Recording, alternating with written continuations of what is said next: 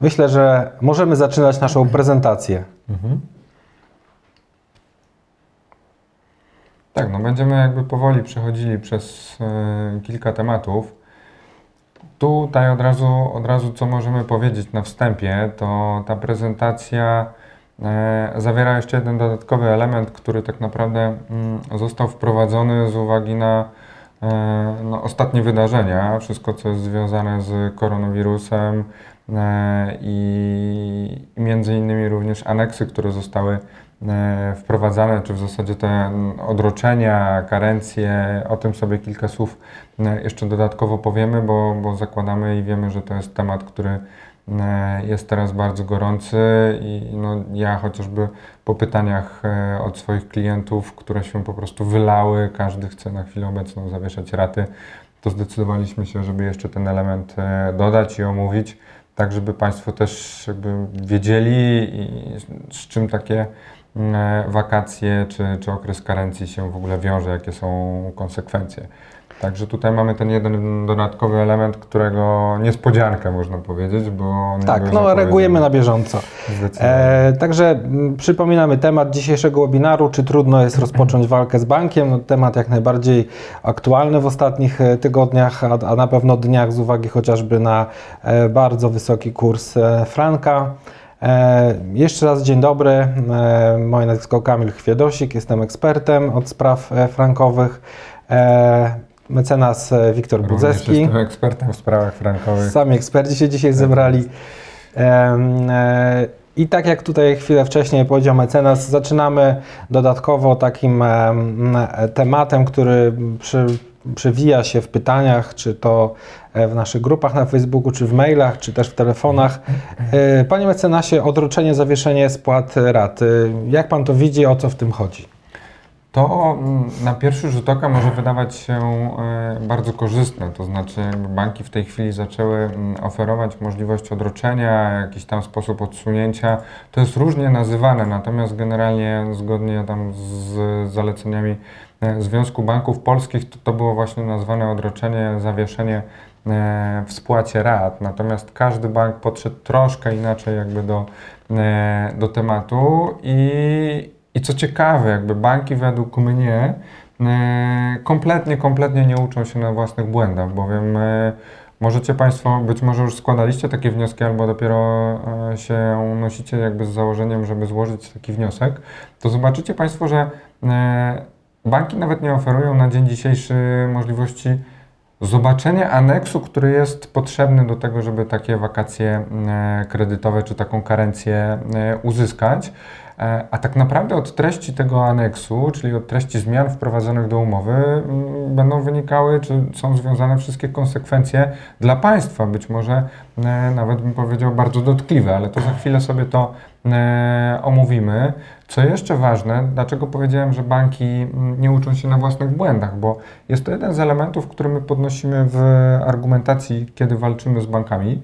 E, I podnosimy, że banki przecież nie doręczały wzorców umownych. No i to jest jakby argument, który jest i on jest podnoszony niezmiennie od czterech lat, tak jak już kiedyś chyba na jednym z pierwszych webinarów, żeśmy sobie na ten temat rozmawiali, to wtedy mówiłem, że być może chyba cztery osoby dostały e, treść umowy przed jej podpisaniem. E, Dzisiaj to się nie zmieniło. Dzisiaj to jest w ogóle może pięć lub sześć osób, które e, taką umowę faktycznie dostały. No tutaj przypominam, to jest wzorzec umowny, a wzorce umowne wiążą, jeżeli zostały doręczone aktualnie, zg- zgodnie z e, brzmieniem przepisu 384 kodeksu cywilnego, jeżeli zostały doręczone przed e, zawarciem umowy, przed e, dokonaniem tutaj zmiany.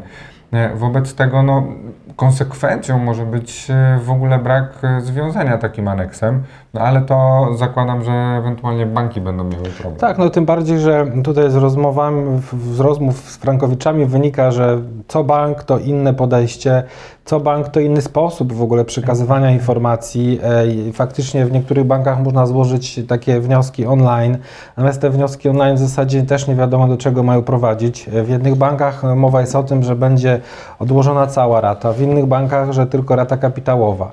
Znowu są różnice co do tego, jak będzie wyglądała sytuacja, jeżeli chodzi o kwestie związane z e, później przedłużeniem e, okresu tego całego trwania kredytu. Czyli mówiąc wprost, czy nie okaże się zaraz, że po trzech e, miesiącach takich wakacji kredytowych, bo trudno to nazwać karencją czy odłożeniem płacenia rat, nagle się okaże, że Państwo po cz- czwartego miesiąca będą musieli zapłacić dwa razy większą ratę, dlatego że bank po prostu dodał raty, dodał kwoty, które wynikają z tych konkretnie rzecz ujmując już prze- przełożonych rat na najbliższe raty, co też powoduje, że chociażby z perspektywy wzrostu potencjalnie kursu franka, czego nie można wykluczyć e, przyszłości niedługiej, e, będzie sytuacja wyglądała w ten sposób, że Państwo będą musieli zapłacić nie więcej, nie tylko więcej franków, ale też przemnożyć to przez większy kurs e, e, franka. Będzie wy- wynik po prostu prosty, tak? Będzie dużo więcej do zapłaty, także ta karencja dzisiaj może wcale nic nie dać. I na to trzeba zwrócić uwagę. Ponadto też trzeba pamiętać, że jeżeli banki pobierają odsetki w czasie trwania tej powiedzmy karencji, no to tutaj oczywiście m, dla banku jest dodatkowy zysk, więc państwo po prostu więcej będą płacili. Więc e, trzeba się mocno zastanowić nad tym, e, czy e, faktycznie zgodzić się na przeniesienie tej płatności na kolejne miesiące, czy poczekać na być może jakąś ustawę, która e, powinna to regulować. Mało powiedzieć, na Węgrzech wszystkie raty zostały już automatycznie zawieszone do końca roku, bez żadnych warunków. Ja myślę, że coś podobnego powinno być u nas w ciągu jakiegoś najbliższego czasu, chociaż trudno powiedzieć, czy będzie, ale powinno być na pewno. No i tak jak tutaj e, wynika to też z naszego z naszej prezentacji. E, Panie mecenasie, no, czyli tutaj stricte matematycznie można liczyć, że ta rata kapitałowa wówczas korzystając może wzrosnąć. Tutaj mamy wyliczone to, że około 10% aż. Tak, bo to jest taki, taki scenariusz jakby dosyć modelowy i jakby bardzo proste działanie matematyczne. To znaczy e, przy założeniu, że wzięliśmy sobie pięcioletni e, okres trwania jeszcze umowy, kwotę kredytu 30 tysięcy franków, gdzie ta rata wynosi 500 franków e, miesięcznie, no to to, o czym musicie Państwo pamiętać, to znaczy te raty, one nie zostają umorzone, one jakby muszą zostać spłacone. Wobec tego, no po tych sześciu kolejnych miesiącach, jak teraz bardzo często osoby odraczają sobie o 6 miesięcy, czy chcą sobie odroczyć spłatę o 6 miesięcy, to tak naprawdę dalej ten sam kapitał, czyli 30 tysięcy franków, będzie w krótszym okresie do e, spłacenia, czyli tutaj wyliczyliśmy sobie, że to może być ponad 10, e, 10%. Wobec tego tu, tu naprawdę jakby zachęcam do tego, żeby sobie to przekalkulować we własnym budżecie, czy na dzisiaj te wakacje, ta karencja, one są naprawdę Państwu e, potrzebne. Bo na koniec dnia, to co tutaj Pan Kamil powiedział, e, może się okazać, że ta rata e, będzie na tyle wysoka za te 6 miesięcy, że e, no, okaże się, że te, te, te wakacje, ta karencja w ogóle nie były e, nikomu do niczego potrzebne, a tak naprawdę ściągnęły tylko więcej e, kłopotów, bo tu trzeba pamiętać, że o tyle o ile e, przy tym naszym modelu, który tutaj żeśmy wprowadzili, ta rata wynosiłaby przez te kolejne 60 miesięcy mm, 500 franków, tak ona po tych 6 miesiącach będzie wynosiła 555 przez 54 miesiące. Więc to też nie jest tak, że ta rata będzie wzrośnie na miesiąc, dwa, trzy czy sześć, żeby było odpowiednio, tylko ona będzie już tak samo wysoka przez e, dalszy okres trwania e, umowy. I to oczywiście dotyczy tylko e, takiej sytuacji, kiedy nie mamy wydłużonego okresu e, kredytowania, to znaczy kiedy ta umowa nie zostaje przedłużona, ale do końca tak naprawdę nie wiecie, e, o co będziecie Państwo wnosili, bowiem te wnioski składa się, tak jak wskazywałem na początku, e, e, składamy je online i treść tego aneksu i tak naprawdę konsekwencje, które będą z niego wynikały, no to poznamy w momencie dopiero, kiedy ten aneks zostanie przesłany przez bank. Tak? Czyli tak na chwilę obecną, z tego co nam wynika, to no banki zapowiadają, że będą te aneksy, czy zapraszały klientów do banków po tym, jak się e, skończy kwarantanna. Czyli Państwo dalej na dzisiaj w ogóle nie wiecie, e, co tak naprawdę, o co wnioskujecie e, i co Państwu bank przedstawi. Tak, w szczególności y, te wszystkie powiedzmy automaty na stronach banków, one na pewno są tak skonstruowane, żeby mm, bankom było dobrze, mówiąc kolokwialnie. Zachęcam mimo wszystko do tego, żeby wejść na stronę naszego blogu e, Życia bez kredytu i tam jest jeden artykuł, w którym jest opisana instrukcja i to, co trzeba zrobić z przygotowanym wnioskiem i ten wniosek zawsze niezależnie można złożyć. Jest to wniosek, który bank powinien rozpatrzeć, ale na podstawie tego wniosku właśnie y, Państwo wnoszą o wydłużenie wydłużenie okresu kredytu, a nie tylko i wyłącznie powiedzmy skom skomasowanie później tej raty przez kolejne miesiące. Także proszę uważać, są ryzyka, proszę poczytać jeszcze dokładnie tą instrukcję, proszę absolutnie niczego nie podpisywać e, przed e, konsultacją z e, osobą, która się na tym po prostu zna i ma sprawdzone metody działania banków. Dlatego na pewno trzeba jeszcze troszkę poczekać na to, czy będzie jakieś rozwiązanie rządowe, czy też trzeba będzie opierać się jednak na łasce i niełasce banków, ale na pewno proszę być uważnym. Tu jeszcze na co zwrócę uwagę, co tak naprawdę te aneksy mogą e, za sobą nieść, jeżeli chodzi o pewne ryzyka. E, w, bardzo często jakby w aneksach, które są podpisywane, jeżeli chodzi o wakacje kredytowe, generalnie prawie każdy aneks w banku tak naprawdę wiąże się z jakimś potwierdzeniem e, salda kredytu. I teraz Potwierdzenie salda kredytu, o tyle o ile ono nie wskazuje, ile należy faktycznie zapłacić, bowiem jeżeli będziemy to kwestionowali później wysokość tej kwoty w, w procesie, no to sam fakt, że podpisali Państwo aneks, gdzie stwierdzacie, że macie X do zapłaty, jeszcze wcale nie oznacza, że, e, że tą kwotę będziecie musieli Państwo zapłacić. Natomiast tak naprawdę w takiej sytuacji ryzyko udowodnienia, że ta kwota jest inna, no już będzie spoczywała nie na banku, e, tylko na państwu. E, I tu mamy jakby sytuację taką, która została już poruszona w jednym z takich, bym powiedział, istotniejszych orzeczeń Sądu Najwyższego. To jest to orzeczenie 1 CSK 242 na 18 z 9 maja zeszłego roku.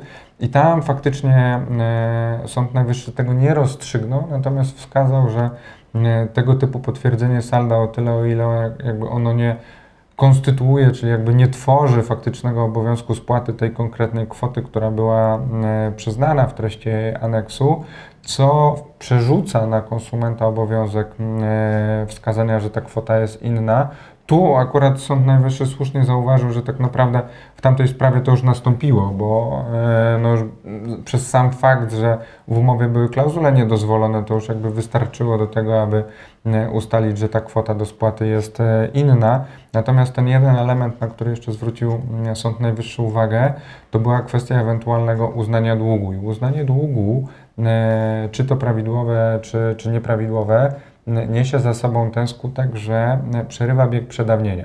I być może w takiej sytuacji argumentacja, o której tutaj też już kilkukrotnie mówiliśmy na tych spotkaniach naszych, że roszczenie banku o kapitał, który jest wypłacony, jest przedawnione, no może nie odnieść skutku, albo przynajmniej będzie miało inny skutek, albo będzie trzeba znowu inne argumenty podnieść. Także tutaj też zwracam uwagę na ten dodatkowy element i na te dodatkowe zapisy, które mogą się w tych aneksach tak, znaleźć. No przecież, tak jak mówię, skoro nie znamy treści tego aneksu, to bank może tam wprowadzić wszystko. Wobec tego zachęcam, e, tutaj pan Kamil wskazał, żeby składać własne wnioski, e, żeby bank e, przedłużał czy zawierał aneks na zasadach, o które Państwo tak naprawdę wnosicie, a nie kupujecie Państwo kota w worku. Tak, tak. No tutaj przede wszystkim rozwaga. Rozumiemy, że sytuacja jest ciężka, na pewno jest dużo obaw, lęku. Te raty też e, oczywiście już urosły przez to, że kurs urósł bardzo wysoko. W tej chwili mam poziomy ponad 4,30, 4,40 nawet jeszcze do niedawna. Także tutaj trzeba bardzo mocno zwracać uwagę, e, żeby nie działać zbyt pochopnie. E, zawsze można się skontaktować, zapytać i proszę szczególnie zwracać na to uwagę pod względem ewentualnie później przyszłych roszczeń.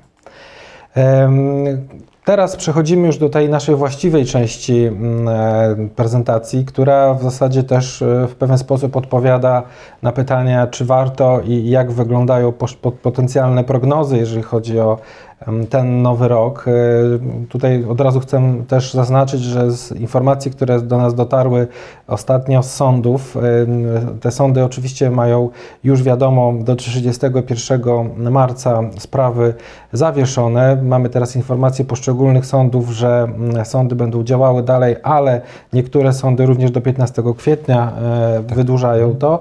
Przy czym też już dzisiaj e, była informacja z, z jednego z sądów, że sprawy będą się e, odbywały normalnie w kwietniu, przy czym one będą w, w ograniczonych składzie, to znaczy tam nie będzie dostępu do publiczne, dla publiczności i tak dalej, i tak. Także na pewno jeszcze te, te przez jakiś powiedzmy kwiecień na pewno e, sądy nie będą działały tak samo jak e, działały na przykład w lutym, ale nie ma co się obawiać, jeżeli chodzi o cały proces. Panie mecenasie, przecież mamy proces dwu, trzyletni.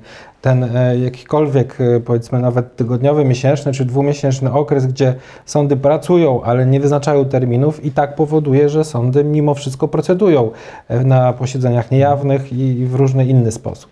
Tak, no to, to jest coś, co, co musicie Państwo też jakby mieć z tyłu głowy. No, dzisiaj odbyłem taką rozmowę z jednym z klientów, że to przecież nie jest tak, że sądy się zamknęły, że tam się nic nie dzieje.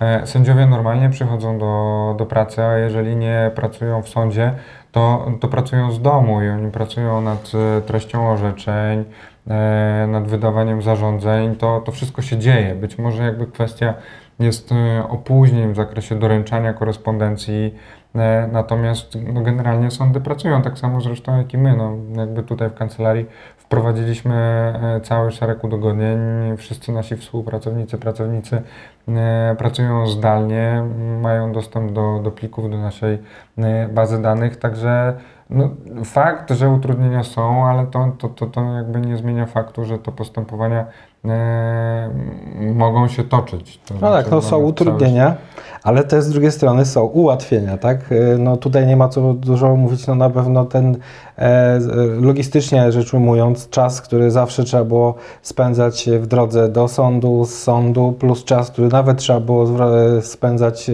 w drodze do kancelarii, z kancelarii nawet takiej codziennej pracy, w tej chwili może być zamieniony po prostu albo na odpoczynek, który spowoduje większą wydajność przy zdrowszym powietrzu, nazwijmy to też, ale z drugiej strony też no, myślę, że mm, trzeba szukać dobrych stron i osobiście ja przynajmniej uważam, że mm, e, bardzo źle to, co się dzieje w tej chwili wygląda, jeżeli chodzi o ekonomię, ale na pewno jest to pewnego rodzaju mm, chwila e, do zastanowienia się, też do odpoczynku od tego codziennego wyścigu e, i, I myślę, że też trzeba na to patrzeć z innej strony, że są mm, kwestie naprawdę pozytywne i też trzeba e, w jakiś tam sposób przynajmniej, ale na, na nie pośrednio zwracać uwagę. E, Co do mm, merytorycznych kwestii, może tak na szybko mm, opowiem, e, jak powinny wyglądać te pierwsze kroki. Oczywiście na początku należy zgłosić się z analizą mm, po to, aby przeanalizować konkretną umowę, bo wiadomo, że orzecznictwo jest szerokie. Y, Mimo tego, że jest bardzo korzystne, to i tak w Polsce nie ma prawa precedensu i należy się po prostu bardzo dobrze e, przygotować do tego na samym początku, czy w ogóle jest sens składania pozwu. Czyli analiza, e, następnie mm, przy, przeanalizowanie takiej umowy, no i y, mówiąc wprost, kolejne mm, czynności. I e, jeżeli chodzi o kwestie związane już z argumentacją i wynikiem, w wyniku tego powodów, w jakich e, są takie, a nie inne argumenty prawne mm, przygotowywane, to one się oczywiście pewnie różnią w, przy, przedmiot, w przypadku kredytów denominowanych i kredytów indeksowanych, panie mecenasie. Tak, oczywiście. Znaczy, one się różnią, aczkolwiek przyznam się szczerze, że w ostatnim okresie e, sądy e, zaczęły jakby brać pod uwagę naszą również argumentację, że tak naprawdę kredyty denominowane są niczym innym jak kredytami złotowymi. To, że tam w umowie mamy wskazaną kwotę e, we franku szwajcarskim, to kompletnie nic nie zmienia, bo jakby od samego początku e, przecież trzeba pamiętać, że wolą, i to nie tylko wolą e, kredytobiorców, ale przecież wolą również banków, e, była wypłata tych kredytów e, w złotych polskich. One jakby od samego początku, ten cały mechanizm był bardzo mocno nastawiony na to i tak skonstruowany, żeby kredytobiorca na koniec dnia otrzymał złotówki, nie żadne franki. Tam jakby franka nigdy nie miał e, dla kredytobiorcy, on się nigdy nie miał pojawić. E, Wobec tego no, sądy wreszcie zaczęły podchodzić e, trochę jak do kredytów indeksowanych. Na, natomiast to, co jakby jest cały czas podnoszone i to, czym się różnią kredyty denominowane od indeksowanych, no to jest fakt, że po wyeliminowaniu tych klauzul przeliczeniowych, które dają mm, tą jednostronną możliwość ustalania wysokości kursu, a tym samym tu zobowiązania banku, no bo to bank jest zobowiązany do wypłaty konkretnej kwoty w złotych polskich, e, no to po wyeliminowaniu tych klauzul przeliczeniowych te umowy po prostu nie dadzą się wykonać. No bo tak jak powiedziałem, jeżeli ma być wypłacona złotówka, e, to musimy ustalić, ile tej złotówki ma zostać wypłacone. Jeżeli nie mamy klauzuli przeliczeniowej, a chociażby za e, wyrokiem październikowym z zeszłego roku, no nie możemy tam nic innego wstawić. Nie możemy żadnych przepisów dyspozytywnych wstawić, e, jeżeli konsumenci tego nie chcą. No, pan przypominam, że to przepisy, które obowiązywały w latach 2006-2008. E, no, po pierwsze, wtedy żadnych przepisów dyspozytywnych nie było. Przepis, który wszedł w 2009 roku, który mówił o spełnianiu świadczeń wyrażonych w walucie w złotych polskich, no również nie może być e, tutaj zastosowany, bowiem mm, Trybunał w zeszłorocznym e, orzeczeniu powiedział, że moglibyśmy ewentualnie zastosować e, przepisy dyspozytywne, ale tylko takie, które byłyby, które byłyby nakierunkowane i ukierunkowane na wyeliminowanie niedozwolonego charakteru umownego, postanowienia umownego. No tutaj Artykuł 358 tego, e, tej kontroli nigdy nie przechodził i on nie został po to e, do porządku e, prawnego w Polsce wstawiony. Ale tak jak powiedziałem przed chwilą, przed 2009 rokiem takich przepisów nie było w ogóle. Wobec tego, jeżeli w klauzuli przeliczeniowej nie mamy tego całego mechanizmu, a przeliczyć teoretycznie musimy, bo wolą stron była wypłata przecież w złotych polskich, no to ta umowa jest po prostu niemożliwa do, e, do wykonania. I to, co znowu e, i co też jest coraz częściej e, brane pod uwagę przez sądy, no to również to nierównomierne rozłożenie ryzyka. Proszę zwrócić uwagę, że wiele tych umów kredytów denominowanych było skonstruowanych w ten sposób, że była wskazana kwota we franku szwajcarskim e, i jednocześnie było napisane, że zostanie ta kwota wypłacona w złotych polskich i najważniejszy fragment w kwocie nie wyższej niż.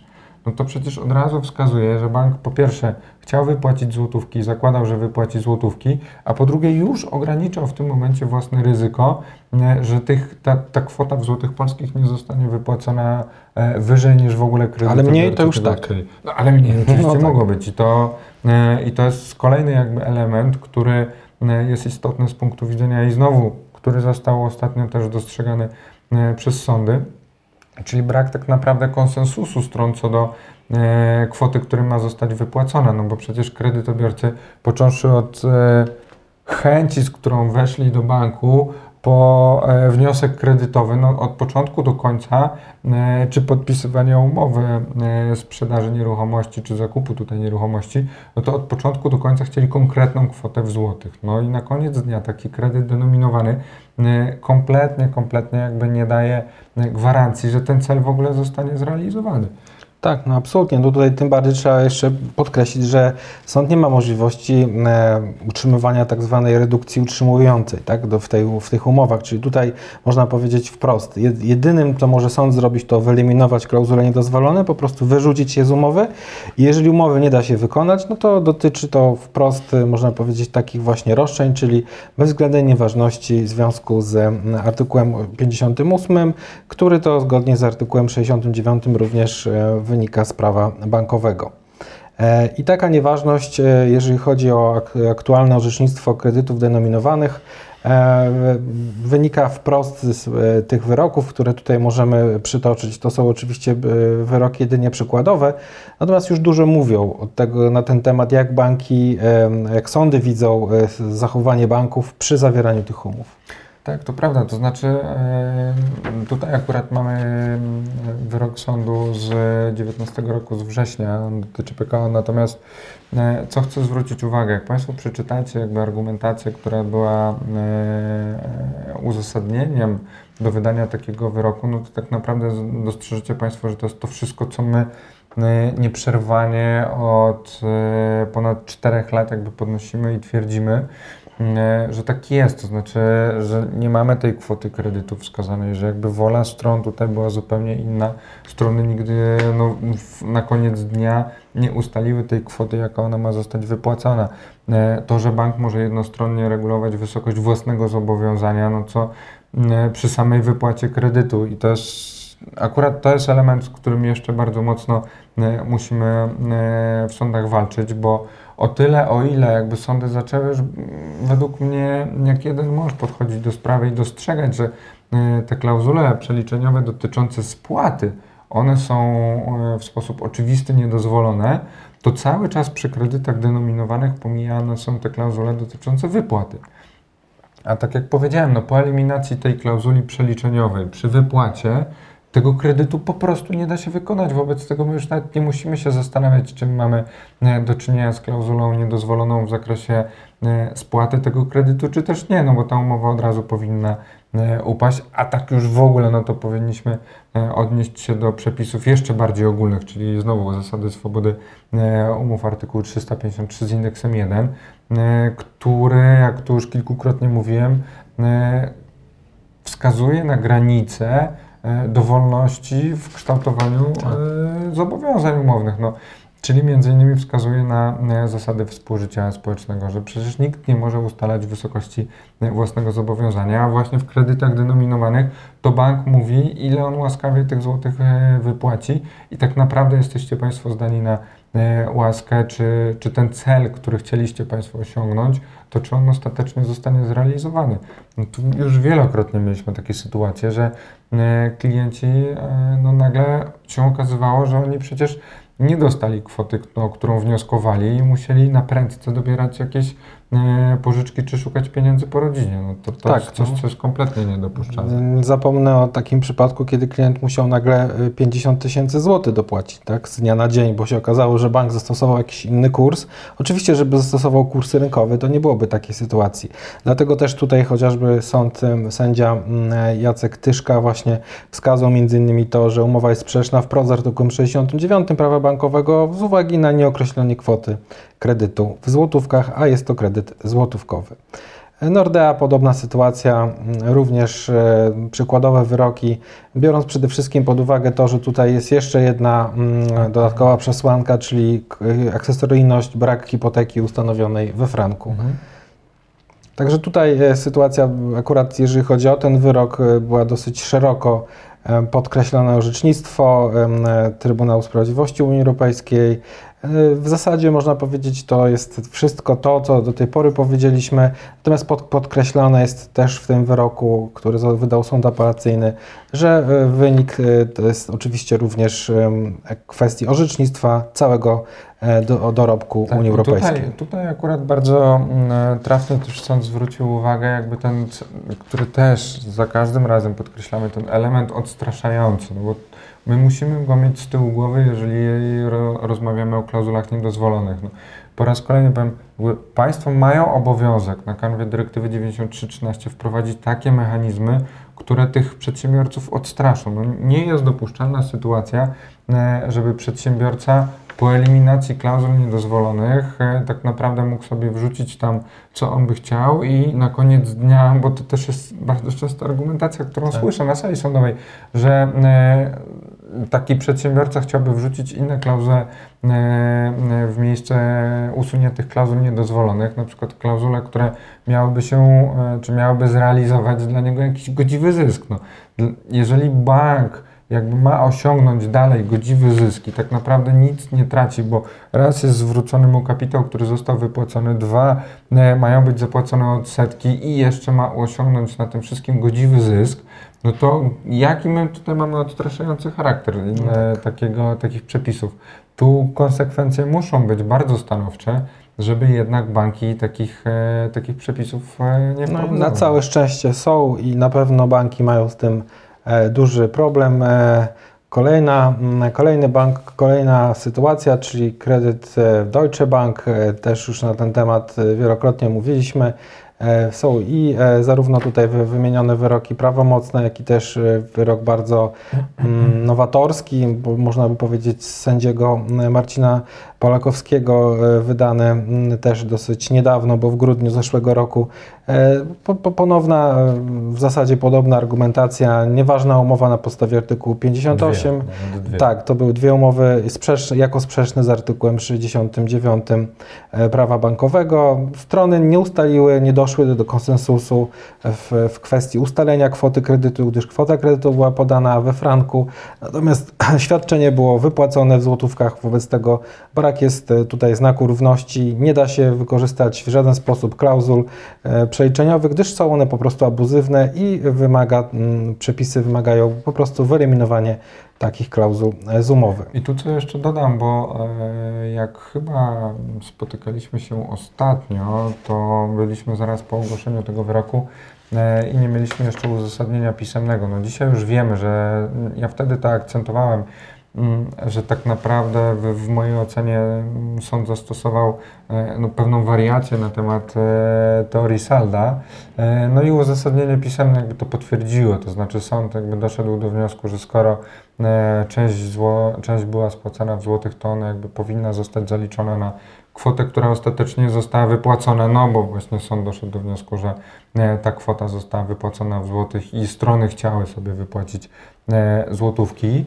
E, Natomiast tak naprawdę za, zaliczył tylko tą część, która dotyczyła rat kapitałowej, tej części kapitałowej, no bo tu przypomnę, że wszystkie odsetki, które były w tej sprawie zostały zwrócone, także tutaj nie mamy jeden do jednego, jeżeli chodzi o e, potrącenie sobie tych, e, tych kwot. Sąd doszedł do wniosku, że kwota, która została wypłacona, może zostać ewentualnie potrącona z e, kwotą, która była spłacana tylko i wyłącznie e, jako kapitał, bo kredytobiorca e, spłacając raty kapitałowo-odsetkowe, no, ta część, która była z kapitału, jego jakby wolą początkowo mm, e, była spłata tego, co, co faktycznie otrzymał, a te odsetki są tylko jakby bonusem. e, z racji zyskiem. tego, że umowy były nieważne, no to e, należały się, należy się zwrot. Oczywiście w zakresie teorii Salda, no to też już kilkukrotnie podkreślałem, że ja się osobiście z tą teorią nie, nie zgadzam, wobec tego no tutaj kwestia jest odwołania w tej części, natomiast no, gdzieś tam akcentujemy, że, że, że coś takiego się pojawiło. Tak, no zobaczymy, co na to Sąd Najwyższy. Przecież wiemy już, że mm, do Sądu Najwyższego trafiło zagadnienie prawne, gdzie ma się sąd y, wypowiedzieć w zasadzie na okoliczność tego, że jeżeli mamy nieważność, no to wówczas czy teoria salda, czy teoria dwóch kondykcji. Na razie przynajmniej orzecznictwo stawia na pierwszym miejscu teorię dwóch kondykcji, no i miejmy nadzieję, że Sąd Najwyższy również tą drogą lepszą dla e, Frankowiczów pójdzie. E, Następny, następny Bug Fortis, również orzecznictwo, bardzo podobna argumentacja, tutaj biorąc pod uwagę też to, że dosyć mało było wyroków w poprzednich latach tego banku, to też trzeba zwrócić uwagę na to, że wprost mowa jest o tym, że ta umowa jest też e, nieważna z uwagi na naruszenie artykułu 58, tutaj akurat paragraf e, trzeci, em, w związku z 69 artykułem prawa bankowego, czyli tutaj tak jak widzimy, niezależnie od tego, jaki to jest kredyt w zasadzie zawsze jaki bank w zasadzie zawsze ta argumentacja jest e, zbieżna. E, Kolejny bank, e, tutaj mamy e, mowę o Santanderze. Santander mm, z uwagi na to, że e, jeszcze jakiś czas temu miał siedzibę we Wrocławiu, to tutaj dużo wyroków z Wrocławia. E, No i tutaj można powiedzieć, że to jest chyba najistotniejsze, że kwestie były poruszane nieco inne, bo kredyt był z aneksu, e, ten, o którym tutaj mowa. Tak, ja tylko do, dodam jakby w zakresie tego orzeczenia, bo ono jest faktycznie bardzo ciekawe. Mm, To, że ten kredyt początkowo był kredytem w złotych oprocentowanym stawką e, WIBOR i dopiero aneks zmieniał ten kredyt na kredyt e, powiązany z walutą. Nieskutecznie, jak E, widać. No, nieskutecznie jak widać, bo no, tutaj jakby trzeba sobie powiedzieć, że tak naprawdę moment zawarcia aneksu był tym, tym momentem, w którym aktywowały się te postanowienia mm, przeliczeniowe. I to oczywiście zarówno przy ustaleniu wysokości zobowiązania we franku, jak i przy e, spłacie tego kredytu. Także tutaj sąd doszedł do wniosku, że e, tak naprawdę mamy dwa, e, dwie możliwości, albo całą umowę uznajemy za nieważną, albo sam aneks jest nieważny i wtedy zostajemy z kredytem z kredytem złotówkowym z powrotem z oprocentowaniem stawką WIBOR. Możliwości jest tak naprawdę kilka, bo w mojej ocenie wbrew pozorom no, wola stron przy zawarciu takiego aneksu było obniżenie oprocentowania i tak naprawdę kredytobiorca przychodząc do, do banku, jego głównym e, założeniem było obniżenie oprocentowania e, do stawki LIBOR. Wobec tego tutaj według mnie strony porozumiały się co do tego istotnego postanowienia w zakresie ustalenia czy sposobu ustalenia oprocentowania.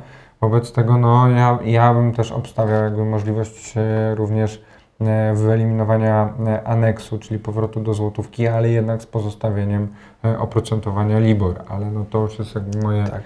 moje zdanie tej sprawy konkretnej. No, zobaczymy, co, co tak naprawdę powie sąd apelacyjny. Mamy też wyroki banku BZWBK. No tutaj biorąc pod uwagę też charakter, który ta umowa posiada, czyli to, że ona jest w jakiś tam sposób powiązana z walutą, to też argumentacja zbieżna. E, kolejny bank, Boś Bank, też e, dosyć dużo e, ostatnio się pojawiło orzecznictwa, tutaj te wybrane. Tutaj akurat sąd uznał teorię dwóch kondycji, czyli ta, która jest najczęściej i najlepsza dla, dla kredytobiorców, czyli zasądził na rzecz kredytobiorców wszystkie kwoty, zarówno w złotówkach, jak i we frankach. E, no i e, tak jak tutaj e, wprost jest na, na samym dole napisane, aktualizuje się obowiązek kondykcji na podstawie artykułu 410 w związku z artykułem 405. No i przechodzimy do kredytów indeksowanych. Zaraz po tej naszej krótkiej analizie otworzymy czat. Będziemy prosili, żebyście Państwo jak zwykle zadawali pytania. Na chwilę obecną mamy też trochę pytań, e, które Państwo zadali przed e, webinarem. Natomiast no, będzie oczywiście możliwość wypowiedzenia się. Mhm. E, panie mecenasie, tutaj jeżeli chodzi o kredyty indeksowane, sprawa się ma nieco inaczej. Czy tutaj można też myśleć o odfrankowaniu, nie tylko unieważnieniu tej umowy? Jak tutaj przedstawia się ta sytuacja? Akurat przy kredytach indeksowanych faktycznie możemy spodziewać się również że te wyroki będą e, sprowadzały się do tego odfrankowania, czyli pozostawienia e, kredytu złotówkowego z oprocentowaniem stawką LIBOR. Natomiast w mojej ocenie e, te umowy są po prostu nieważne, jakby utrzymywanie ich sztucznie ze złotówką z oprocentowaniem stawką LIBOR. No, być może, tak jak powiedziałem, będzie miało miejsce, natomiast nie powinno, bo tutaj znowu wracamy do podstaw, czyli E, możliwości ustalania wysokości zobowiązania przez jedną e, ze stron i w tym momencie przecież pamiętajmy, że te klauzule przeliczeniowe, jakby one określają kształt e, i sposób wykonania umowy i tak naprawdę cały ten mechanizm indeksacji na kanwie również orzeczeń z zeszłego roku, z końcówki zeszłego roku, chociaż w zasadzie tak naprawdę ta, ta, ta linia orzecznicza ona zaczęła się kształtować już na początku zeszłego roku. No, tutaj mamy e, dwa orzeczenia z kwietnia i maja przecież dwa, 2019 roku, które mówią o tym, że tak naprawdę mamy do czynienia z istotnym postanowieniem umownym, jeżeli chodzi o kredyty e, indeksowane, czyli z tymi klauzulami indeksacyjnymi, bo to one określają, e, czym ten kredyt tak naprawdę jest, bo oprócz tego, że mamy tutaj zasadę swobody umów, E, no to jednak należy stwierdzić, że w tamtym okresie te umowy indeksowane się wykształciły i ich mechanizm był wszędzie taki sam. To znaczy w umowie mamy kwotę w złotych polskich, która jest następnie przeliczana do, do franka szwajcarskiego. Jest przeliczana oczywiście na tych, czy w oparciu o te postanowienia niedozwolone. Dowolne, tak, niedozwolone klauzule dowolnie kształtowane przez, przez bank.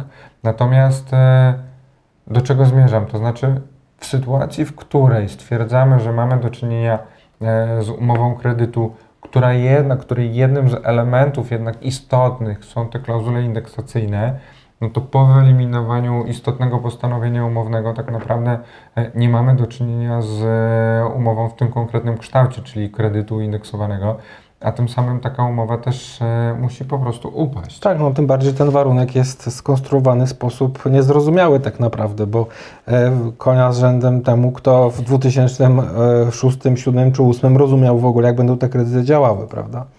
To prawda. No, to jest istotny, istotny element, to co Pan poruszył, e, Panie Kamilu, w tej chwili, że e, o tyle, o ile e, przy kredytach indeksowanych, czy przy istotnych postanowieniach umownych, świadczeniach głównych teoretycznie nie mamy do czynienia z abuzywnością, tak co do zasady, bo żebyśmy mogli badać postanowienia główne pod kątem ich niedozwolonego charakteru, to one muszą być sformułowane w sposób niejednoznaczny. To jest tak. dokładnie to, e, o czym Pan powiedział, czyli wracamy jakby do punktu wyjścia, czy to postanowienie jest sformułowane w sposób jednoznaczny i tak naprawdę fakt odniesienia się do tabeli, która sama w sobie no, to jest jednoznaczna, mamy tabelę, Mhm. natomiast jeżeli się w to zagryziemy i zaczniemy się zastanawiać, jak ta tabela jest ustalana, no to przecież nikt tego nie wiedział. Tak naprawdę ani pracownicy banku tego nie wiedzieli. E, wiedział to być może człowiek, który danego dnia tą tabelę e, ustalał, tak jaki weźmie spread na przykład do,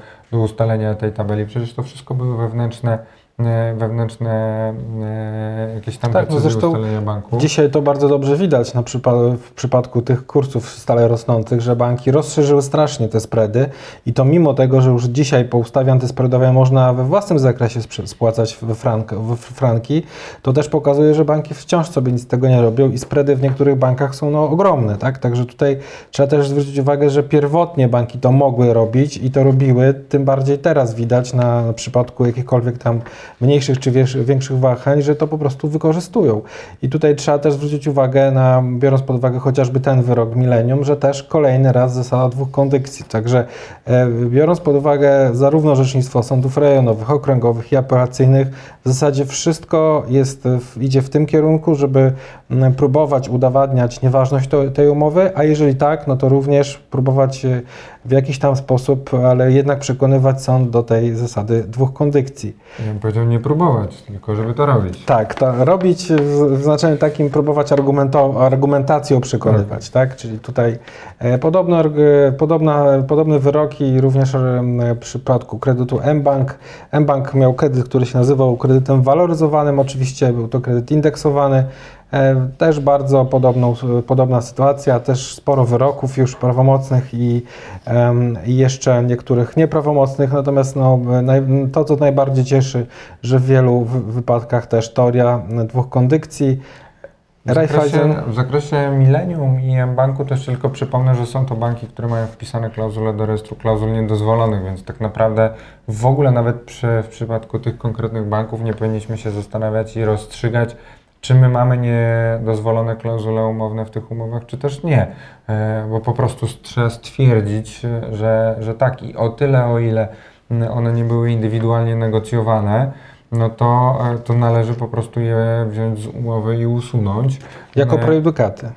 Tak, no bo takie postanowienie Sądu Ochrony Konkurencji i Konsumentów, które stwierdzało, że dane postanowienie jest niedozwolone, na podstawie czego te klauzule znalazły się w rejestrze klauzul niedozwolonych, mm, no to o tyle, o ile ten rejestr na dzisiaj e, jakby już nie funkcjonuje w tym kształcie, w którym funkcjonował, e, no to jeszcze przez kolejne Pięć. lata, bodajże do 2000, tak, jeszcze przez 5 lat, e, te przepisy będą miały zastosowanie, a tym samym e, no, należy tylko i wyłącznie te postanowienia zweryfikować, czy one nie były e, indywidualnie uzgodnione, no ale przecież jeżeli mamy w umowie postanowienie o tej samej treści, które Tak. jest wpisane w rejestrze klauzul niedozwolonych, no to, to szczerze mówiąc nie wiem, jak można w ogóle uznać, że mamy do czynienia tutaj z jakąkolwiek negocjacją. Tak, no tutaj raczej sąd jest związany tym prejudykatami, tak to można e, nazwać. E, Kolejny bank, e, też rekordowe mm, zwycięstwo, jeżeli chodzi o e, ten bank i w ogóle chyba w Polsce ponad 800 tysięcy franków. Zresztą jak widać nie, nie jedyny wyrok, też mnóstwo tych wyroków. E, Zresztą jeżeli Państwo są zainteresowani mm, generalnie swoim bankiem i większą ilością wyroków, to też zachęcam na blogu. Jest w tej chwili, powstał nowy, nowa zakładka wyroki i tam są tylko i wyłącznie e, poszczególne banki i podzielone jest to na wyroki tych banków, więc też e, zachęcam, to można sobie bliżej poczytać na temat orzecznictwa własnego mm, banku.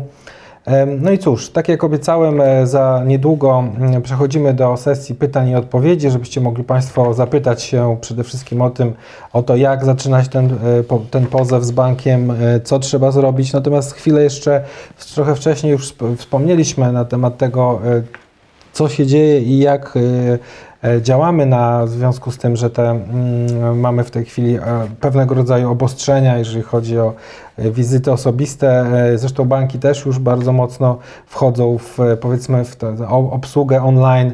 Także tutaj, jeżeli jakiekolwiek Państwo będą mieli pytania, proszę się nie krępować, dzwonić, bądź też umawiać się na telekonferencje, wideokonferencje, wideo rozmowy. Przeróżne formy są możliwe na, również na popularnych komunikatorach. Także na dzień dzisiejszy, jeżeli chodzi o tą część, to chyba wszystko. E, przechodzimy do sesji pytań i odpowiedzi.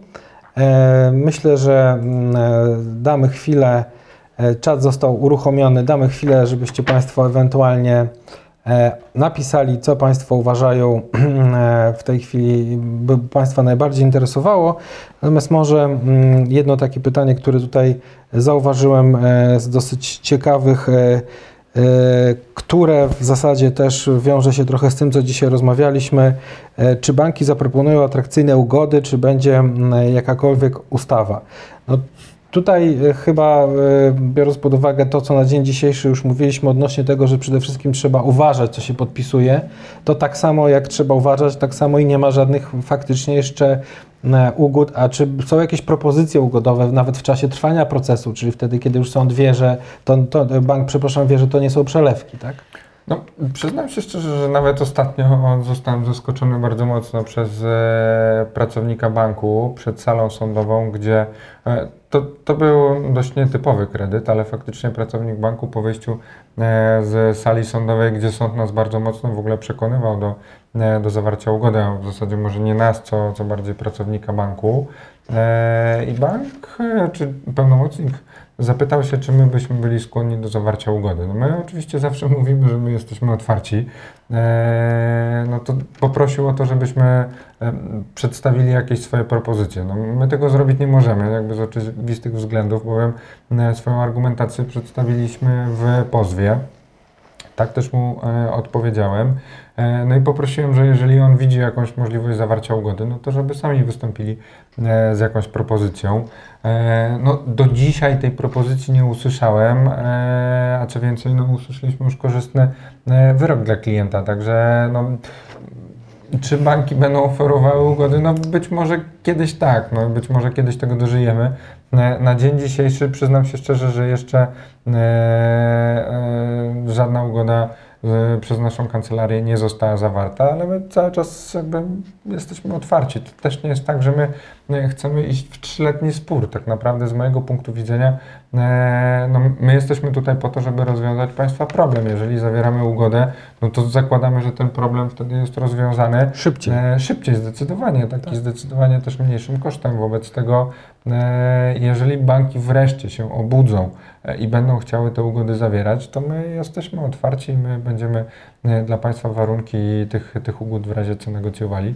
Z tym to w ogóle nie widzę żadnego problemu. No, na dzisiaj jeszcze, jeszcze to nie nastąpiło. No na pewno, jeżeli cokolwiek ma się skrócić w czasie trwania postępowania, to raczej taki moment, kiedy banki zobaczą, że apelacja jest już zupełnie nieopłacalna z perspektywy i kosztów, które banki muszą ponosić, ale z drugiej strony patrząc też i jednak mimo wszystko odsetek, które później bank po przegraniu takiej sprawy musi zapłacić również za ten okres, gdzie trwała apelacja. Także mhm. tutaj jest, y, jeżeli już przesłankowo moglibyśmy coś stwierdzić, to myślę, że szybciej będą banki, mówiąc wprost, odpuszczały po pierwszej instancji i nie będą składały składały apelacji, niżli będą chciały jakkolwiek się układać.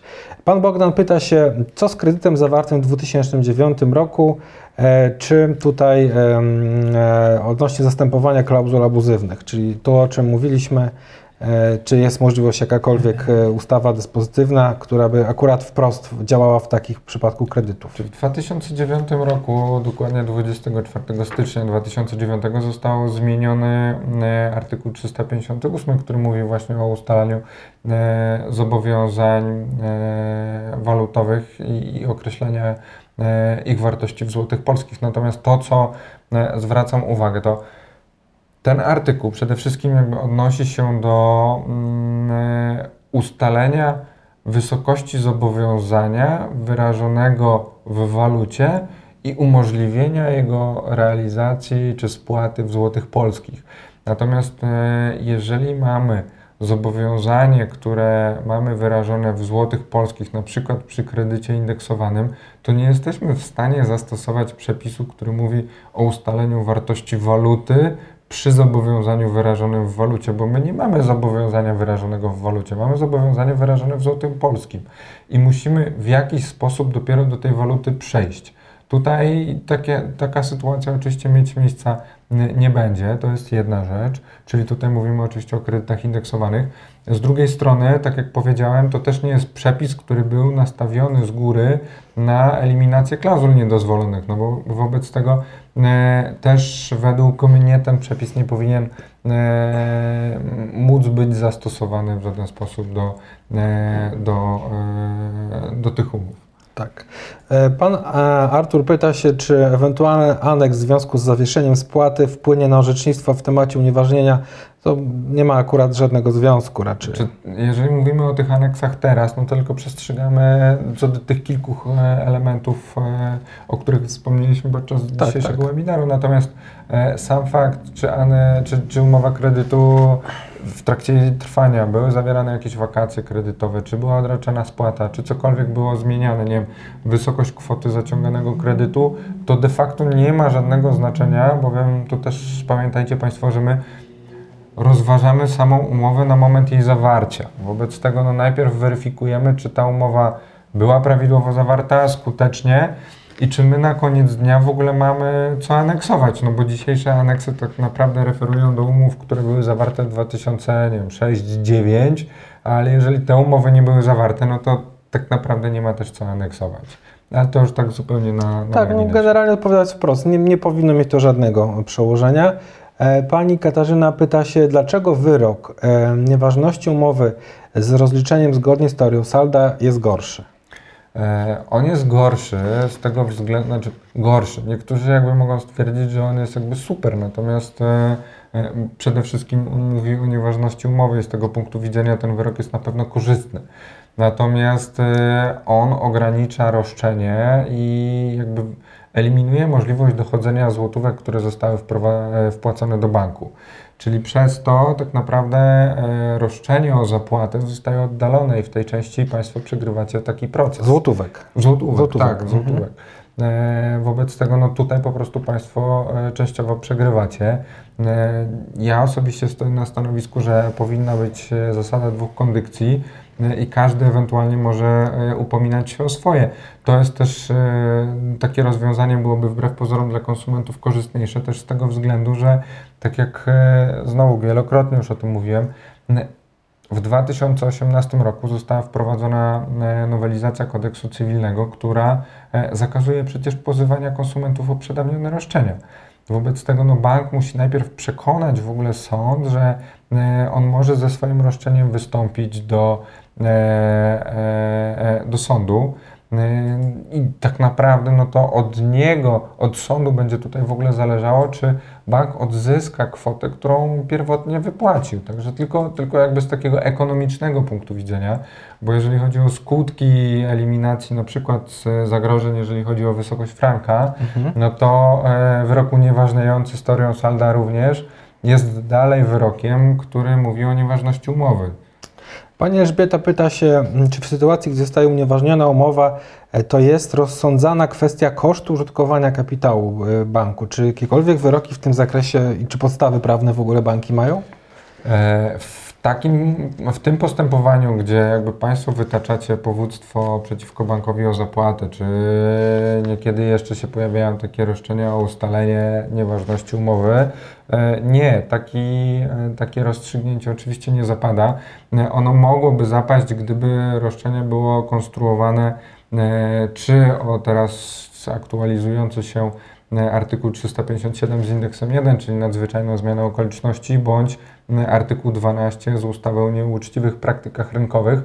Te dwa artykuły mówią o e, następczej, bym powiedział, nieważności umowy e, z obowiązkiem rozliczenia się stron. I wtedy jakby faktycznie trzeba się zastanowić, e, kto co dostał, kto co spłacił, kto z czego korzystał i tutaj jakby sąd decyduje na koniec dnia, kto ewentualnie co ma dostać. Natomiast przy roszczeniach takich e, wytaczanych o zapłatę przeciwko bankom, no to sąd w ogóle tego nie rozstrzyga. Być może banki będą się decydowały w przyszłości na to, żeby kredytobiorców e, pozywać, natomiast e, ja szczerze mówiąc nie widzę żadnej podstawy prawnej do tego, żeby takie powództwo można było wytoczyć, bo znowu, jeżeli znajdziemy jakiś przepis, który daje bankowi podstawę do tego, żeby wytoczył powództwo przeciwko konsumentowi o zapłatę za to, że ten korzysta z jego mm, e, kapitału, czy że korzystał z jego kapitału, no to jakby stajemy w kontrze znowu do tego, o czym mówiłem w zakresie e, obowiązków państwa i konieczności stosowania takich e, przepisów, takich regulacji, które będą jednak tych przedsiębiorców odstraszały mm, od stosowania niedozwolonych klauzul umownych, bo znowu wracamy jakby do tego, co mówiłem a propos mm, godziwego zysku. No jeżeli bank po pierwsze odzyskuje kapitał, który wypłacił, a dwa jeszcze może na tym zarobić i przy tej konstrukcji, o której my gdzieś tam słyszeliśmy, że banki e, będą pozywały konsumentów e, o zapłatę e, i jako za korzystanie z kapitału, jako jakby sposób na ustalenie wysokości tej kwoty, która powinna zostać nali- e, zapłacona, będą brały odsetki ustawowe, które de facto są wyższe niż oprocentowanie tych kredytów hipotecznych, Tak. no to, To była ja na nagroda. miejscu banku, to, to ja bym zapychał po prostu i nie wiem, ile bym tam postanowień tutaj- umownych niedozwolonych To, to podobnie. e, wrzucił. Podobnie To jak pan mecenas, tak samo i tutaj Rzecznik Finansowy, Urząd Ochrony Konkurencji i Konsumentów, Rzecznik, e, no, generalnie nie ma takich e, powiedzmy w ogóle przes- przesłanek nawet, żeby jakakolwiek instytucja poważna, państwowa w ogóle była jakkolwiek przejęta, można powiedzieć, tym, co banki tutaj wyprawiają, bo to tak ja bym nazywał wprost, poprzez zastraszanie ludzi. No w zasadzie banki miały już, mają wiele lat na to, miały przy nieważności już kredytów, żeby cokolwiek zrobić z tym, a jeszcze do tej pory poza jakimś tam jednym e, powództwem wytoczonym przez ING w Białymstoku, które zresztą zostało przez bank przegrane, nic w tym zakresie konkretnego nie zrobiły, także tutaj strach nawet nie ma wielku, wielkich oczu, tylko po prostu jest po to, żeby Państwo w jakiś tam sposób odchodzili od pomysłów e, pozywania banku. Kolejne pytanie. mm, Ja jeszcze tylko Mhm. mm, e, dodam, bo widzę, że pan Bogdan napisał, że ma kredyt denominowany. Mhm. Panie Bogdanie, no to, to jest dokładnie ten, ten fragment, gdzie mówiłem, że według mnie to nie są przepisy dyspozytywne, e, które można wprowadzić w miejsce wyeliminowanych klauzul niedozwolonych. Także ja e, nie widzę tutaj możliwości jakby uzupełnienia tej umowy także i o te przepisy. E, A tym samym no, jakby to, to powództwo jest według mnie dalej możliwe. Oczywiście ja teraz bardzo mocno teoretyzuję, bo tych umów było kilka różnych Wzorców. wzorców umownych oczywiście i jakby no nie widząc samej umowy, ja mogę tylko zakładać z doświadczenia, które mam, e, że ta umowa będzie wadliwa. Natomiast e, czy ona jest, to, to, to, to, to trzeba indywidualnie No zweryfikować. tak, zresztą Panie Bogdanie, na pewno ma Pan tak w pierwszych słowach tej umowy, ma Pan w punkcie pierwszym, paragraf pierwszy napisane, że jest to kredyt złotówkowy udzielony we frankach w równowartości, a ta równowartość jest ustalona incy, incy, incydentalnie, indywidualnie przez bank, to powoduje, że ta umowa jest po prostu świadczeniem, które jest w zasadzie no, nieważne, chociażby z, z mocy tych przepisów, o których mówiliśmy przy okazji omawiania orzecznictwa. E, Pani Anno, krótkie, krótkie pytanie, krótka odpowiedź. Wzięłam kredyt w 2006, kredyt w multibanku, teraz jest to mBank. Czy to zmienia sytuację? Nie zmienia. To jest po prostu następca prawny i tak sama sytuacja, tak podobnie sytuacja wygląda w, czy w Polbanku, gdzie teraz następcą prawnym kolejnym jest Raiffeisen Bank International z siedzibą w Wiedniu, oddział e, w Polsce i tak dalej, i tak dalej. Wiele banków, e, a myślę, że teraz po tym kryzysie jeszcze więcej będzie zmieniało swoich e, właścicieli, więc następca prawny wchodzi w prawa i obowiązki i tak właśnie w Pani przypadku dzisiaj mBank z siedzibą przy ulicy Senatorskiej w Warszawie jest tym, którego e, trzeba pozwać, żeby odzyskać i pieniądze i spokój związany z tym kredytem. E, Pan Jak się Filip, mBank sprzeda, to dalej będzie można pozwać Tak. następca e, no jeżeli ktoś będzie chętny, żeby No. później Pani płacić, Pani Anno. Czy y, niedawna pro, propozycja mBank, znowu ten sam bank, prolongaty spłaty części kapitałowej raty o 6 miesięcy była przez nas analizowana i czy złożenie wniosku w tym temacie wpływa na ewentualny pozew sądowy? Na pozew nie wpływa, zacznę trochę od końca przewrotnie, natomiast e, fakt, ten aneks był przez nas e, e, analizowany, a w zasadzie propozycja, która została e, przysłana, bo aneksu jeszcze jako takiego Tak, tak, nie było. Nie, nie, nie widzieliśmy na oczy, więc jakby nie, nie wiemy, co tam będzie ostatecznie wprowadzone. Natomiast ta propozycja jakby sprowadza się do e, karencji, czyli do odł- odłożenia tej części kapitałowej, która no, będzie musiała, jakby ten kapitał się nie zmieni po tych 6 miesiącach i o te 6 miesięcy mm, skróci się tak naprawdę okres, w którym trzeba będzie ten sam kapitał spłacić. Także e, na sam proces to w żadnym wypadku nie wpływa, natomiast e, no, te raty później na pewno, na pewno wzrosną. E, to trzeba mieć z tyłu głowy. No i dwa, później jak już zostanie Pan zaproszony po kwarantannie na podpisanie aneksu, to po pierwsze można poprosić o to, żeby mm, ten aneks bank przesłał. Być może będzie Pan wyjątkiem i ten aneks e, bank wcześniej udostępni, żebyśmy mogli się z nim zapoznać. Chętnie to zrobimy, bo szczerze mówiąc e, nie wiem, co, co bank tam będzie chciał powprowadzać. My tylko ostrzegamy przed podpisywaniem e, dokumentów przed ich wcześniejszym zweryfikowaniem. Pan Paweł pyta, proszę o info, jakie dane i dokumenty należy przedstawić do analizy kredytu. E, No tutaj chyba takie typowe w zasadzie we wszystkich, e, można powiedzieć, wzorcach umownych, czyli tylko i wyłącznie e, wystarczy sama umowa kredytowa. Jeżeli były zawierane a w szczególności aneksy dotyczące e, zmiany spłaty na franki, bo to też ma wpływ później co do roszczenia, bo częściowo wtedy można dochodzić roszczenia w złotówkach, częściowo w frankach i ewentualnie jakieś inne dokumenty, nie takie blankietowe oświadczenia, e, tylko bardziej dokumenty zmieniające treść umowy, czy też zmieniające sposób spłaty, czy w jakikolwiek inny e, mechanizm, który mógłby rzutować na zasadność składania takiego powództwa. Także proszę e, przede wszystkim nie wysyłać żadnych dokumentów, które są takimi oświadczeniami e, na przykład o ryzykach. E, Chyba to są dokumenty na tyle powszechne, powszechnie znane, że nie ma na tym etapie potrzeby ich analizy, analizy i to jest rzecz dosyć oczywista, że konkludując, wystarczy wysłać wzór, w swoją umowę kredytową oraz ewentualnie aneksy. Pani Elżbieta pyta się, mm, czy po 2018 roku są sprawy orzekane przez sąd na niekorzyść e, e, pożyczkobiorcy, tu pewnie chodziło o kredytobiorców, e, która zawiera klauzule abuzywne. Czyli tutaj mówimy o sytuacji, w której powiedzmy mm, e, bank e, wygrał sprawę i powództwo zostało oddalone i ewentualnie dlaczego, tak? No, takie postęp po 2018 roku takie postępowania były. No, nie możemy powiedzieć, że, że ich nie było. E, natomiast e, tak jak weryfikujemy i gdzieś tam śledzimy i analizujemy tych postępowań, w których te wyroki są niekorzystne, jest, jest zdecydowanie coraz mniej. No, ta argumentacja jednak e, zaczyna trafiać do, e, do sędziów i sądów. I nawet osoby, które wcześniej wydawały wyroki niekorzystne, zaczynają zmieniać tą linię orzeczniczą. Drugim elementem, który ma na to wpływ, to, to nawet nie tyle, że sama argumentacja nasza gdzieś tutaj zmienia, co po prostu uchylanie wyroków przez sądy e, wyższej instancji.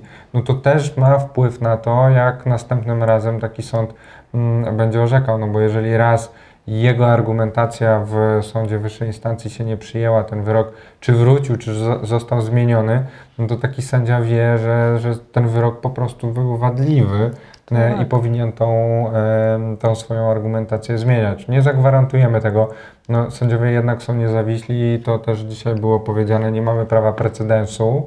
E, takie perełki jeszcze pewnie gdzieś tam się zdarzają, ale jest ich zdecydowanie coraz, coraz mniej, no co cieszy. Natomiast też, Pani Elżbieto, trzeba powiedzieć wprost, no, Pani pyta się o dosyć szeroki wachlarz, y, że tak powiem, czasowy, no bo dzisiaj mamy 2020, po 2018 to jest 18, 19 i teraz 20.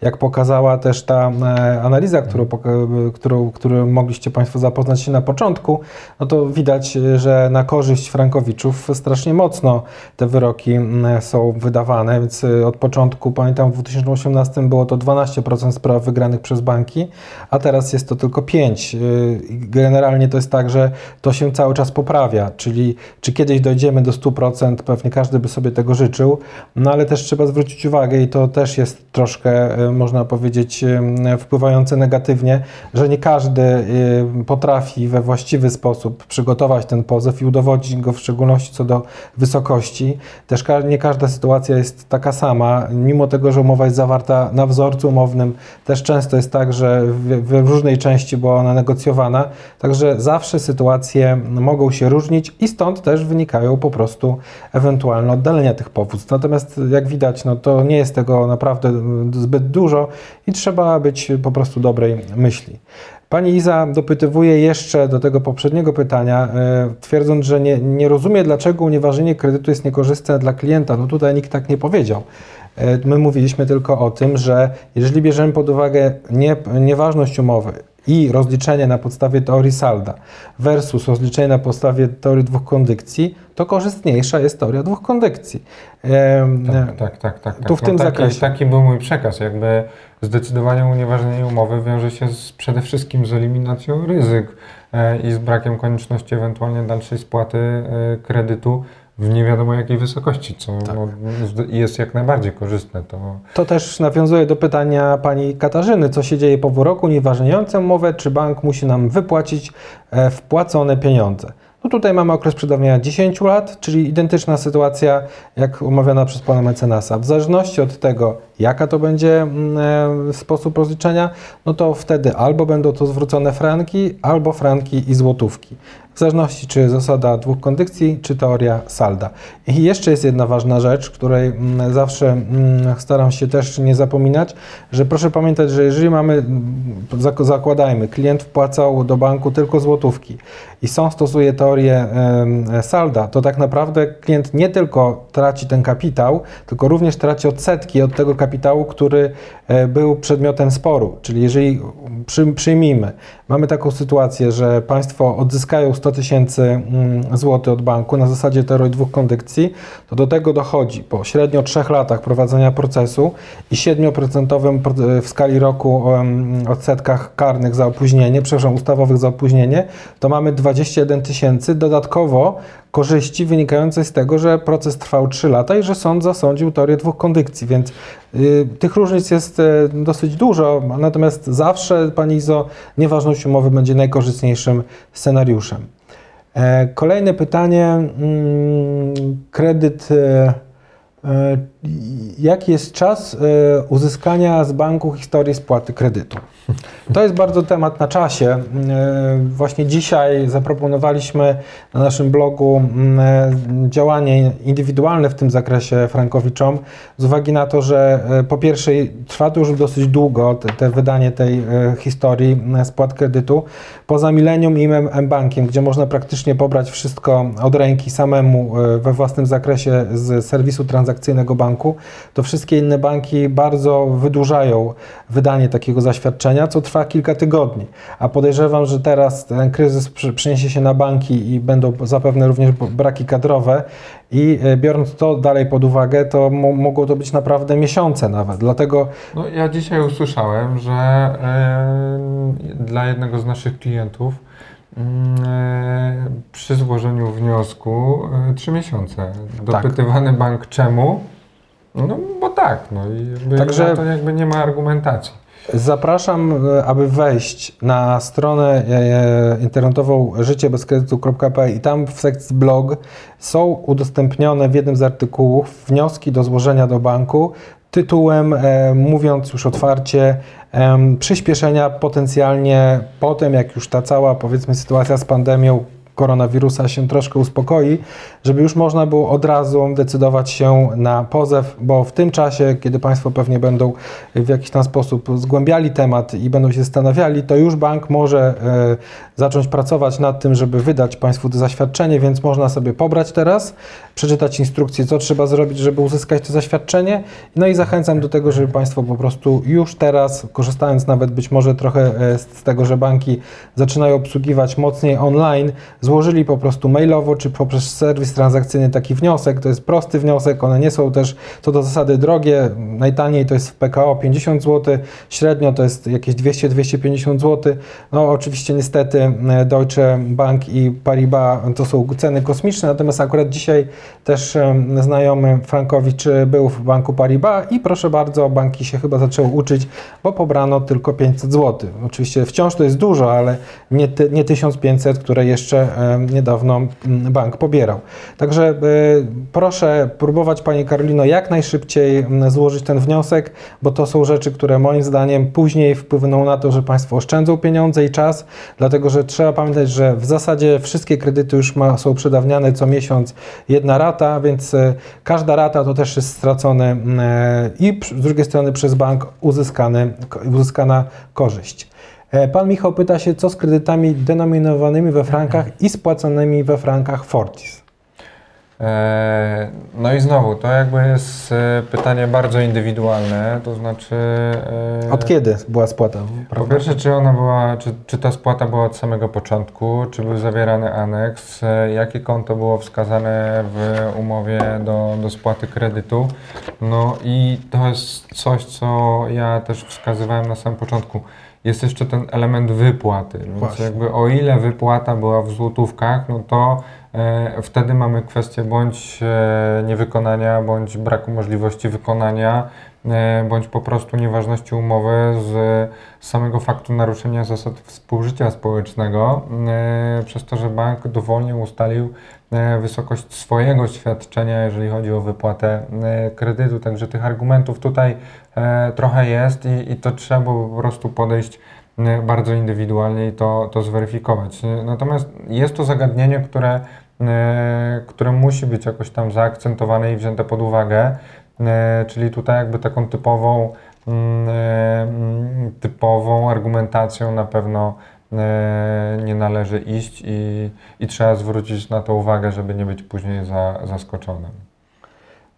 Kolejne pytanie. Pan Erion pyta, co w kwestii ustalenia nieważności w sentencji wyroku, czy roszczenie opiewa na zapłatę, czy ustalenie nieważności zapłatę. Czyli tu chodzi o 189 KPC i 58 mhm. ewentualnie. Czy tu mam wrażenie, że, że pan, panie Adrianie, e, trochę mm, połączył dwa elementy, to znaczy to, co będzie w sentencji, jest odzwierciedleniem tego, czego dochodzimy w procesie. Jeżeli dochodzimy w procesie e, zapłaty i argumentujemy, że ta zapłata powinna być jako zwrot nienależnego świadczenia, bowiem umowa jest nieważna, no to sąd stwierdza, że e, umowa jest nieważna i stosuje artykuł 58 e, kodeksu cywilnego, zasądza zwrot nienależnego świadczenia w oparciu o artykuł 410 kodeksu cywilnego.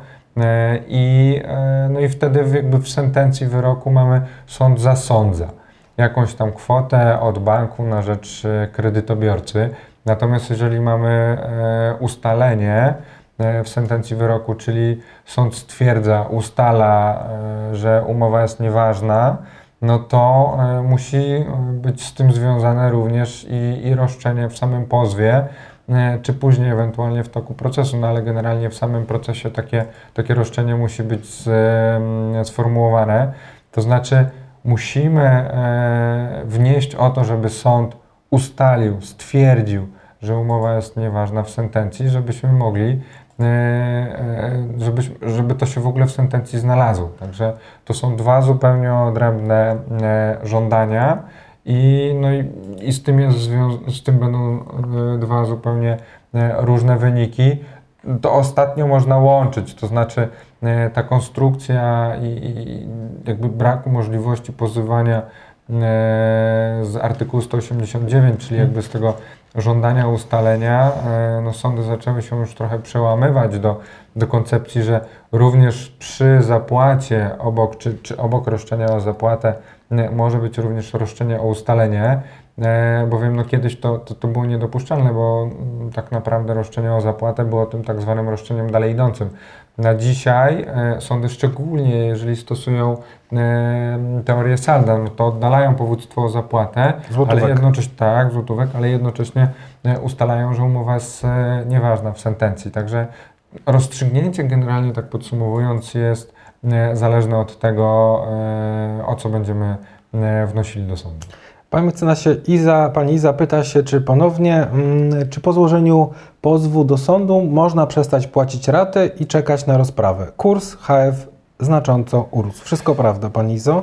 E, no tak, to, to jest jakby zagadnienie, z którym bardzo często e, się, się spotykamy, czy, czy pytanie od naszych klientów i jakby trzeba pamiętać jedno, to znaczy banki na dzisiaj e, do samego końca, do prawomocnego wyroku, a być może jeszcze dalej, jeżeli chodzi e, na chwilę obecną o ewentualne postępowania przed Sądem Najwyższym, twierdzą, że te umowy są ważne i wyciągają z tego wszystkie konsekwencje, a tym samym będą Państwa wzywali do zapłaty, e, będą do Państwa dzwonili, będą do Państwa wysyłali listy, będą dzwonili z różnych numerów po dwa, trzy razy dziennie, będziecie Państwo dostawali SMS-y, no to jakby w mojej ocenie to może już zakrawać o stalking, natomiast na to, na to trzeba być przygotowanym i to niezależnie od tego, czy wytoczycie Państwo powództwo, czy też tego powództwa Państwo nie wytoczycie. No jeżeli zaprzestajecie Państwo spłaty, no to trzeba się liczyć z tym, że bank te konsekwencje na dzisiaj będzie jeszcze e, wyciągał. Tak naprawdę prawomocne zakończenie postępowania, rozstrzygnięcie tego prawomocnym wyrokiem, e, w którym będzie albo zasądzał i wtedy będzie E, i które to zasądzenie będzie wynikało bądź z eliminacji samych klauzul niedozwolonych, czyli od frankowania, e, bądź z, z nieważności samej umowy, to, to tak naprawdę na koniec dnia Państwu rozstrzygnie e, już docelowo sprawę i na przyszłość również, że bank tak naprawdę nie będzie mógł od Państwa dochodzić i próbować wyegzekwować wykonania przez Państwa umowy. W sytuacji, w której dzisiaj bez prawomocnego wyroku takie postępowanie, e, czy zaprzestaniecie Państwo spłaty, to, e, no to bank na pewno będzie wyciągał konsekwencje i więcej, na koniec dnia e, wypowie Państwu umowę i prawdopodobnie też Państwa pozwie, więc będziecie Państwo mieli dwa postępowania w takiej, w takiej sytuacji co e, no, też już niejednokrotnie się spotkaliśmy z taką sytuacją, że mm, e, nasi klienci nawet już po prawomocnym wyroku w pierwszej instancji, gdzie mieli stwierdzone, że e, umowa jest nieważna, czy umowa była odfrankowana, e, a tym samym mają dużą, dużą nadpłatę, zaprzestali spłaty kredytu, e, no i na dzisiaj toczymy dwa, e, dwa postępowania. Tutaj e, pani Aga zapytała się e, dosyć e, obszernie na temat generalnie pozwania i możliwości pozwania G-Money Bank, obecnie BPH. Napisała też o tym, że była poinformowana, a może nie tyle była poinformowana, co był podpisywany dokument o ryzyku. Akurat w G nie było jakichś szczególnych dokumentów, które by faktycznie przedstawiały ryzyko. E, więc e, Pani Ago, tak w dwóch słowach. Po pierwsze, na pewno trzeba zgłosić się po to, aby przeanalizować taką umowę. Po drugie, nie ma żadnych przeciwwskazań do tego, żeby bank GE, który również posiada klauzule niedozwolone w rejestrze klauzul niedozwolonych UOKiK, czyli też prejudykaty w drodze postępowania takiego incydentalnego, czyli wtedy, kiedy pani złoży pozew, to nie ma żadnych przesłanek generalnie, biorąc pod uwagę wzorzec umowny, aby nie dochodzić roszczeń i aby skutecznie przeprowadzić tego postępowania. Ale generalna odpowiedź jest zawsze taka: trzeba zweryfikować swoją własną umowę. To nie jest coś, co kosztuje, to jest po prostu kwestia później bezpieczeństwa tego, co na przyszłość można z takim pozwem zrobić. E, kolejne pytanie. Mm, pan Jacek pyta się również, co z reklamacją do banku, czy są jakieś wzorce. E, akurat perspektywa wzorców reklamacji samych w sobie nie jest zbyt dobra, dlatego że każda umowa znowu może być inna, może mieć różne e, lata. O tyle, ile wniosek można jakoś zunifikować o wydanie zaświadczenia, czy też o zaprzestanie spłat, czy karencję spłat, o tyle z perspektywy nas, jakby osób, które w jakiś tam sposób e, dbają o to, żeby te dokumenty były przygotowane z dosyć e, dobrym dostosowaniem do każdego z frankowiczów, to nie ma raczej takiej możliwości, żeby ta reklamacja była tak przygotowana, żeby była ona uniwersalna nawet pod każdy bank. Więc tutaj, Panie Jacku, chyba na razie jeszcze mm, to by było za dużo pracy, żeby zrobić to pod konkretny wzorzec umowny i tak dalej, i tak dalej. No jest to praca, która, zresztą taka sama reklamacja ma około 10 stron, więc przygotowanie jej o tak po prostu ad hoc jest po prostu pracochłonne i nie wydaje mi się, że na ten moment możliwe. Tutaj bardzo ciekawe pytanie Pani Elżbieta zadaje mm, kwestię przedawnienia. Pani spłaca już od 13 lat kredyt, w związku z tym e, jaka część uległa przedawnieniu? E, jeżeli chodzi o osoby, które spłacają 13, generalnie okres przedawnienia na dzień dzisiejszy wynosi lat 6 e, po nowelizacji z 2018 roku, natomiast ta nowelizacja miała przepisy przejściowe, które mówią, E, w skrócie, że jeżeli okres przedawnienia był e, dłuższy, ale on się skończy e, przed upływem 6 lat od wejścia w życie ustawy zmieniającej, czyli tak naprawdę przed 2024 rokiem, to stosujemy jakby stare przepisy, czyli ten okres dla konsumentów dalej jest dziesięcioletni, tak już jakby w bardzo telegraficznym skrócie. E, a tym samym e, no, co najmniej z 10 lat może Pani dochodzić e, swoich roszczeń. 3 lata w tym wypadku będą przedawnione. Pan Arkadiusz pyta się jeszcze, nawiązując do tego, czy korzystając z wakacji kredytowych, czy odroczenia spłaty wpłynie to na przedawnienie? Nie, nie wpłynie to, bo mówimy o tym, że Pan mhm. będzie przekładał dzisiejsze raty, a nie te, które były wpłacane 10 lat wstecz, więc ten... ten to chyba, że były wakacje 10 lat no. wstecz, natomiast to trzeba pamiętać, że dziesięcioletni okres przedawnienia liczymy dla każdej z rat. Tutaj jakby mamy nienależne świadczenie, e, jeżeli o każdą ratę chodzi, tak? To znaczy, czy jeżeli mamy nieważność umowy, no to oczywiście całość e, raty. Jeżeli mamy do czynienia z, z nadpłatami, no to mamy tylko z tą nadpłatą w zakresie każdej z raty a tym samym e, dla każdej, dla każdej z tych rad e, będzie to e, liczone odrębnie. Dobrze, Pani Bożena pyta tutaj też o sytuację dosyć często zadawane pytania. Jak długo trwa egzekucja komornicza od banku, zwrotu roszczenia, gdy bank zalega z zapłatą? Chodzi o to zapewne, czy po wygraniu trzeba długo czekać, aż bank łaskawie odda pieniądze. Czy jeżeli mamy już w ręku prawomocny wyrok, no to tak naprawdę prawomocny wyrok możemy E, raz, dwa uzyskać na niego klauzulę wykonalności i skierować to do komornika. Komornik na dzień dzisiejszy zajmuje e, konta, e, nawet nie wychodząc z.